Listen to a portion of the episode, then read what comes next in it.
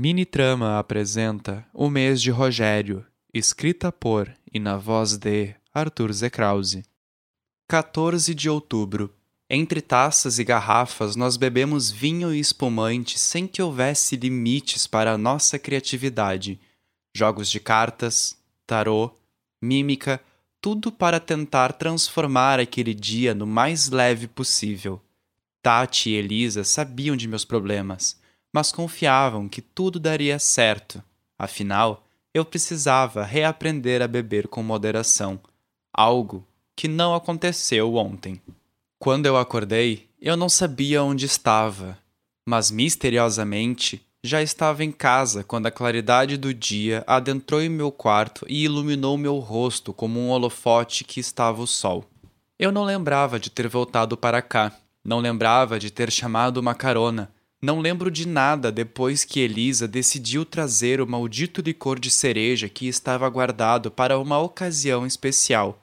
A única coisa que eu pedia é que meu pai não soubesse disso. Eu me levantei ainda bêbado, olhando para o relógio que marcava onze horas da manhã, e coloquei café para passar enquanto tomava banho e me livrava das roupas fedidas que estava usando.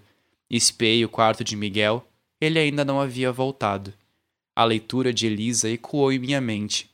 Ele fez uma cagada e não estava sabendo lidar com as consequências. Eu soltei um suspiro, seguido de um arroto.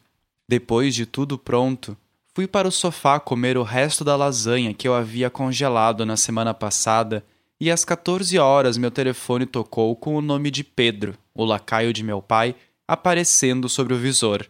Eu atendi, pigarreando para conseguir falar. Oi, Pedro, tudo bem? Oi, Rogério, tudo bem? Eu acabei pegando umas informações com o Duque, o contato do teu pai. Ele tem umas informações. Eu acabei falando um pouco mais do que devia, mas ele acabou ajudando na parceria. Meu Deus, Pedro, o que foi que você falou? Eu fiquei assustado. Não se preocupa, nada que nos coloque em risco.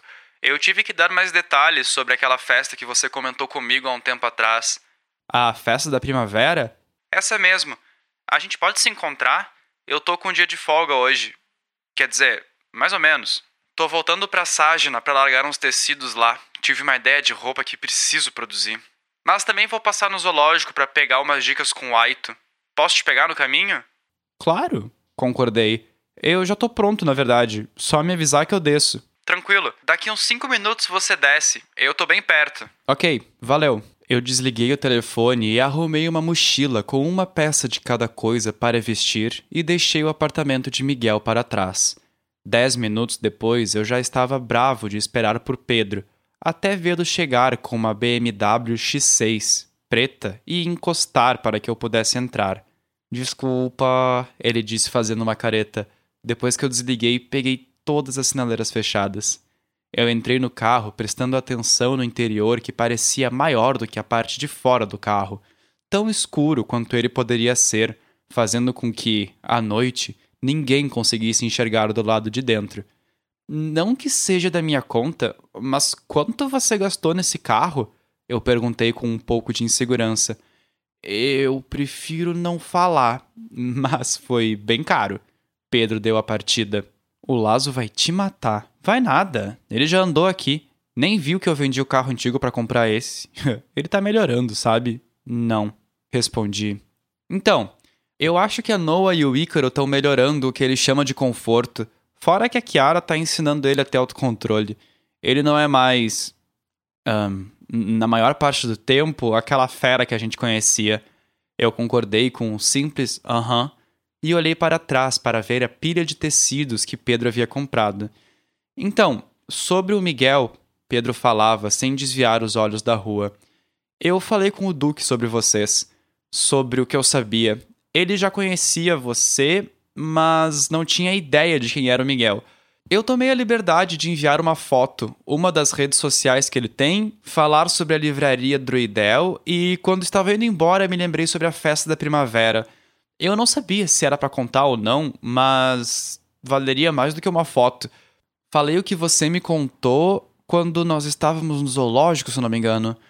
Uh, onde aconteceu, o que acontecia lá, e o Duque comentou que ia investigar. Me pediu até amanhã. Sabe, para dar tempo dele enviar alguém até lá. Você contou sobre. Eu não terminei a frase. Não, não, de forma alguma. Eu, eu valorizo minha cabeça no lugar. Ah, eu acho que não vai ter problema então. Pelo menos o Duque vai nos ajudar, já que o Lazo não pode. Ele tá fudido. O Lazo. Como assim? Perguntei com medo da resposta. Olha, a família dele tá se reunindo de novo e você sabe como as coisas são. O sobrinho dele, o Mick Hale, foi preso e tá sendo julgado.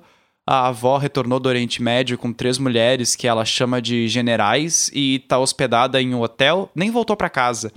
Fora que a casa da Kiara foi incendiada e ela perdeu tudo, inclusive uma filha. E, bem, a nossa vida tá bem complicada. A, a, a deles, na verdade. O Lazo é que é bem calmo comigo. Pede pouca coisa, quer dizer, pouca coisa quando comparado com os outros. Eu. Eu, eu não sabia que as coisas estavam tão complicadas assim. Pois é. Ele desviou os olhos pela primeira vez da estrada, olhando rapidamente para mim com um sorriso torto. A invasão do zoológico foi só o início, depois tudo ficou pior. Pedro continuou me atualizando sobre a vida de Lazoriel e como ele, Kiara, Noah, Blank, Ícaro e Gibran estavam afundados em problemas, até que chegamos no zoológico, sendo recepcionados por um cadeado no portão. Eu peguei a chave e Pedro enfiou a cabeça na buzina. Mas que idiota! Ele gritou. O que, que foi? Eu perguntei preocupado. É óbvio que eu não vou conseguir falar com o Aito agora! Nossa, eu nem me lembrei! Ah, eu também não havia me lembrado disso.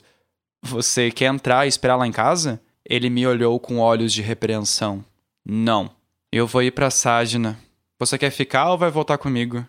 Você tem como vir me buscar amanhã? Eu vou aproveitar que eu tô aqui e vou pegar umas coisas lá em casa. De noite vou ver se converso com o Aito e com a Ariel. Daí, se o Duque te responder, você vem me buscar. Tá, fechado, sem problema. Se você quiser, eu te busco hoje mesmo. É só me avisar. Tranquilo. Obrigado, Pedro. Que nada. Te cuida aí. Pedro foi embora, acelerando o carro na rua vazia onde ficava o zoológico, e eu abri o cadeado para logo fechar mais uma vez, adentrando no lugar onde, praticamente, cresci e sendo recepcionado por um pequeno lobo que havia nascido há poucos meses.